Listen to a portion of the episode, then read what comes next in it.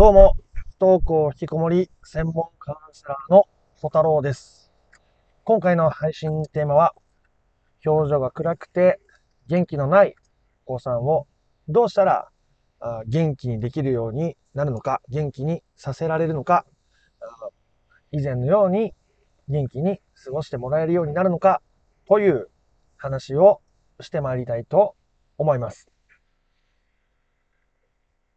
今まで、えー学校に元気に通っていたとか、友達と楽しく遊んでいたとか、あそういうお子さんでも、ある時を境に急に表情が暗くなって、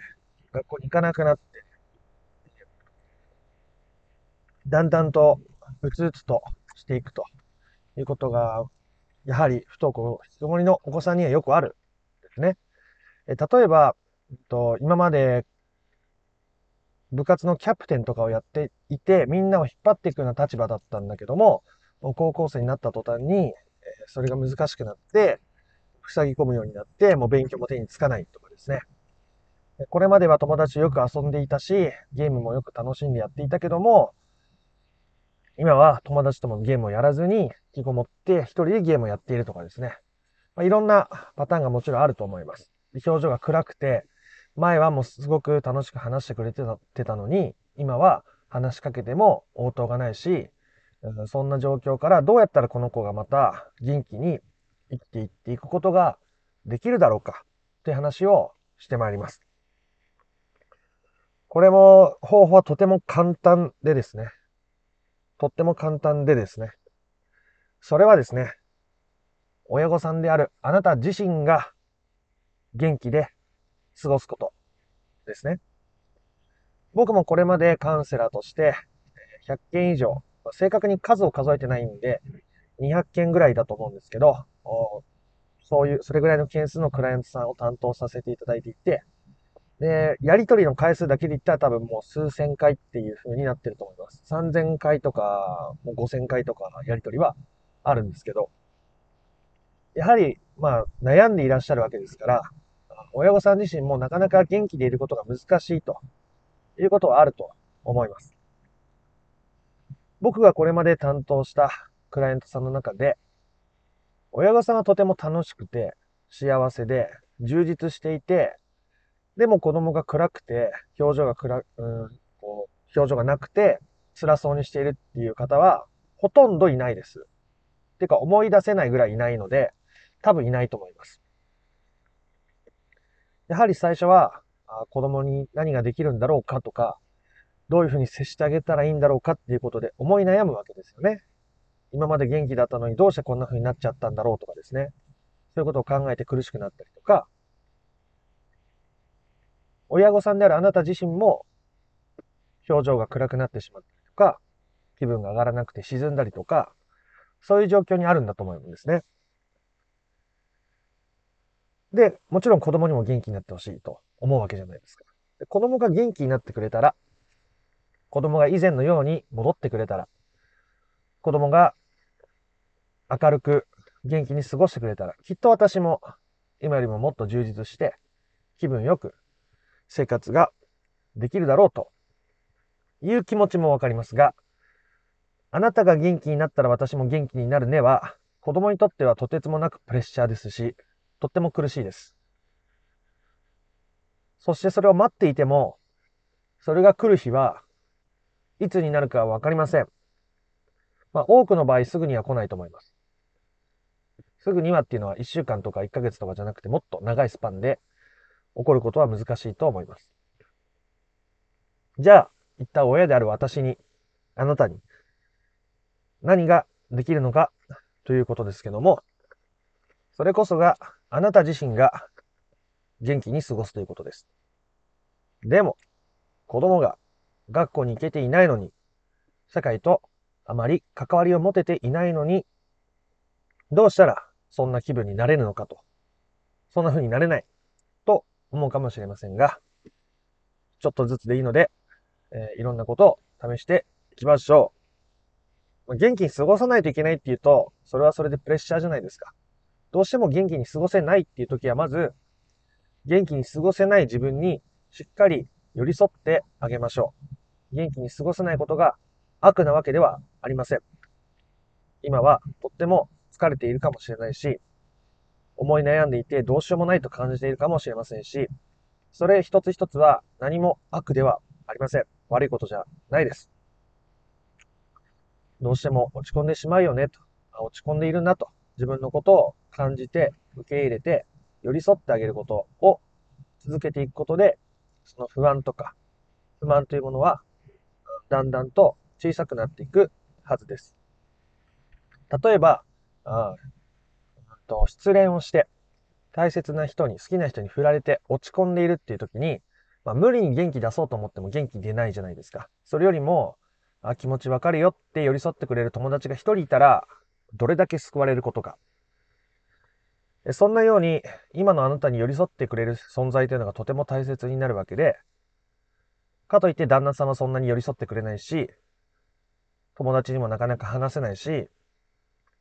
余計に悩みが深くなっていってしまうこともあると思います。だからそんな時は自分で自分に寄り添うということをしていきましょう。自分で自分に寄り添う。よく頑張ってるよね。悩んじゃうよね。不安だよね。というふうに、まず自分に寄り添っていくことが大事です。そして自分に寄り添っていくことで少し心に余裕が戻ってくると思います。ほんの少し行動する元気が出てくると思います。そうしたら、ほんのちょっとでいいので行動を起こしてみてください。めちゃめちゃちょっと。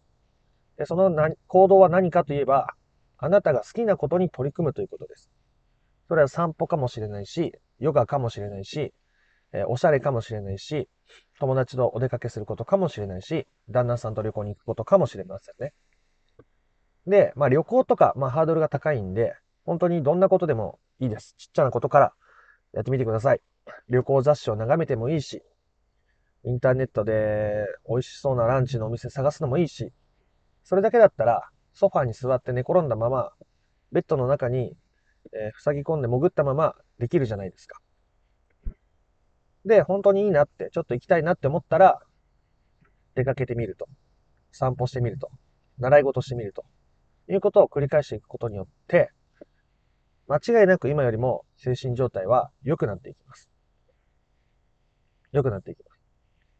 す。すると、うんと人間というのは近くにいる人間にどうしたって影響されますよね。例えば家の中に、あなたの家の中に、明石家さんまさんと、笑福亭鶴瓶さんと、所ジョージさんが1ヶ月間滞在したとしましょう。きっと家の中はとっても明るい雰囲気に包まれるはずです。まあ、いきなり知らない人が家に入ってきて、そんなの疲れるんじゃないかって話もありますけど、基本的にまあ楽しい時間っていうのは増えると思うんですね。すると、あなたの雰囲気も、その、所ジョージさんや明石家さんまさんや鶴瓶さんの雰囲気に影響されて、なんだか明るく楽しくなってくると思います。つまり、あなたが自分の好きなこととか、楽しいこととかに取り組んでいくっていうことは、お子さんに対してそういうような影響を自然と及ぼすことができるというわけですね。相手を変えようとか、どうにかしようとかじゃなくて、相手が自然と変わるっていうことが引き起こすことができるわけですね。で、そしてそれを子供のためにってやらないこと。子供のために私が人生楽しまなきゃっていうと、結局またそれって、お子さんにとってプレッシャーになったりとか、もう俺のこといいから、私のこといいからってなっちゃいます。だから、私が、私のためにそれを行うと。私は私の人生を充実させるってことをすると、お子さんも、じゃあ僕は僕の人生を充実させるためにとか、私は私の人生を充実させるためにっていうふうに、えー、動いていくことが自然とできるようになるわけです。そうすると、元気を出させようとか、そういうことをせずとも、お子さんは元気になっていきます。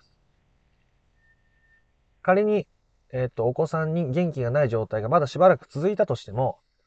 それを問題に思わなくなっていると思います。あなたが自分自身が落ち込んだりとか、気分が上がらないっていうことに対して、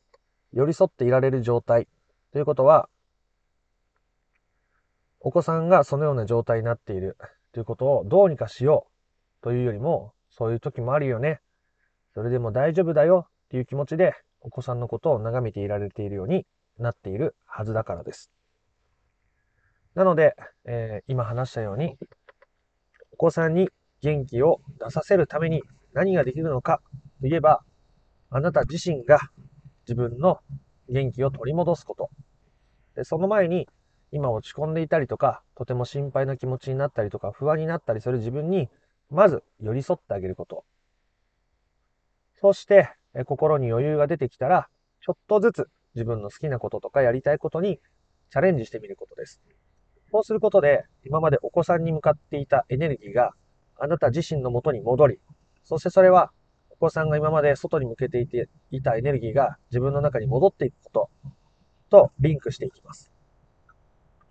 そうすることで結果的にお子さんのことは今より気にならなくなっているはずだし、お子さんも自分の元気を取り戻しやすい環境を作ってあげることができるようになります。それがきっとあなたが親として子供に元気を出させるためにできる最大のことであるはずです。ぜひ取り組んでみてください。僕のクライアントさんでこれに取り組んで全然効果を感じなかったっていう人は今のところ一人もいないと思っています。それぐらいとっても大切なことなので、えー、ぜひちょっとずつでいいです。無理して頑張ろうとか、無理して楽しまなきゃとか思わなくていいです。ちょっとずつ、ちょっとずつでいっかって自分のことに優しく、自分のことを尊重して取り組んでいくようにしてみてください。今日も車の中でドライブをしながら音声を収録して配信させていただきました。他の配信でも不登校引きこもりの解決のためのお話をさせていただいておりますので、えー、興味のある方は登録しておいてください。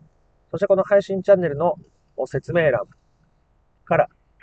公式 LINE に登録ができるようになっていて、無料で登録していただくと、不登校引きこもり解決のための3種の神器を無料でプレゼントしておりますので、興味のある方はぜひ登録してプレゼントを受け取ってみてください。えそれでは今回の配信は以上にしたいと思います。また別の配信でもお会いしましょう。ありがとうございました。ソ太郎でした。